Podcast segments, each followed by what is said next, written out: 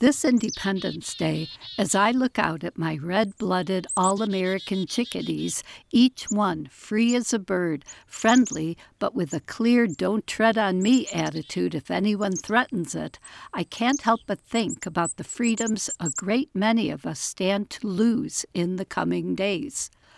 Russ and I got married in March 1972 when we were both undergraduates in college.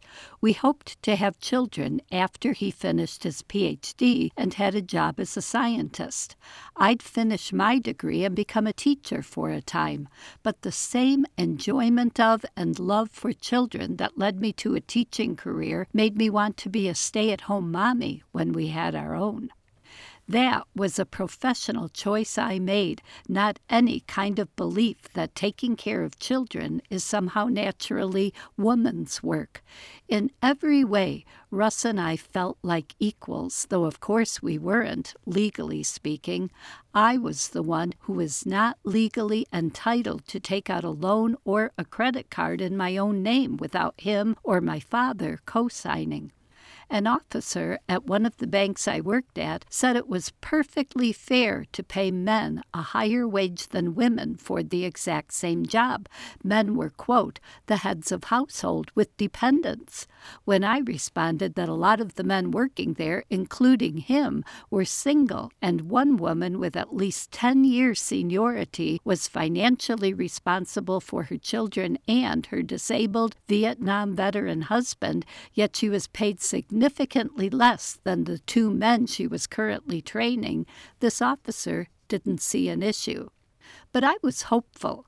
Before we got married, the U.S. House of Representatives had voted to pass the Equal Rights Amendment, and the Senate followed suit four days after our wedding. The amendment had to be ratified by 38 states within the next seven years, but it had such widespread bipartisan support that I had no doubt it would be the law of the land by the time I had my first baby. Either a son or a daughter would be equally protected. Then, in 1973, we had a pregnancy scare.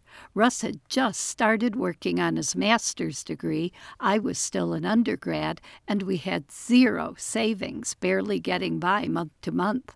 If we had a baby, one of us would have to leave college to work full time. Logically, and in all fairness, that would have been me. Russ was far more intellectually, emotionally, and practically invested in his planned career than I was in mine, and to get there, he needed advanced degrees. But without even a bachelor's degree, I'd be stuck working in a bank or waitressing when I longed to provide my own child care when the time came. Russ and I agonized for days about what I would do, but then fate or God or a roll of the dice made the decision for me. I miscarried.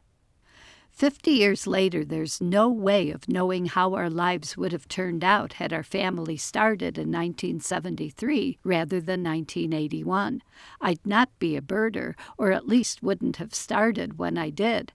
If we'd been scraping by with a baby, we'd have been focused on practical needs, and Russ wouldn't have asked his mom to get me binoculars and a field guide for Christmas in 1974. Most of us think about ways our lives could have been better if only this or that had happened differently. I wish I'd discovered birding as a child. I wish I'd remembered my earplugs or not gone to the noisy Orlando venue in 2006 where I lost my high frequency hearing. I wish I'd taken up bird photography much sooner but I can't help but think of ways my life could have been much, much worse. I'm grateful that Russ's and my plans worked out pretty much the way we'd hoped back in 1972, and that we ended up with the particular children and grandchild we so deeply love. And I'm grateful for the amazing richness birds have given me, something I never imagined on our wedding day. I'm glad I didn't have to make a decision in 1973, but I'm also glad that at that point in American history, any decision was mine to make. I learned later that I had a poor chance of surviving a pregnancy then. We had no way of knowing that a bizarre cyst was growing on one of my fallopian tubes until it tied itself around my intestines in 1979. The surgeon told me it had been there a long time, and I probably would not have survived a pregnancy before it was discovered and removed. If I'd made the choice to continue the pregnancy, that terrifying outcome would have been my own responsibility. If a Supreme Court decision had forced me to continue a pregnancy against my will and it ended up killing me, that would have been unforgivable.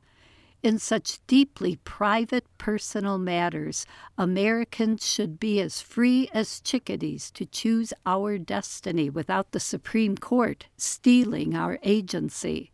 On this and every Independence Day, I want every woman to be able to say, I am the master of my fate, the captain of my soul. I'm Laura Erickson, speaking for the birds.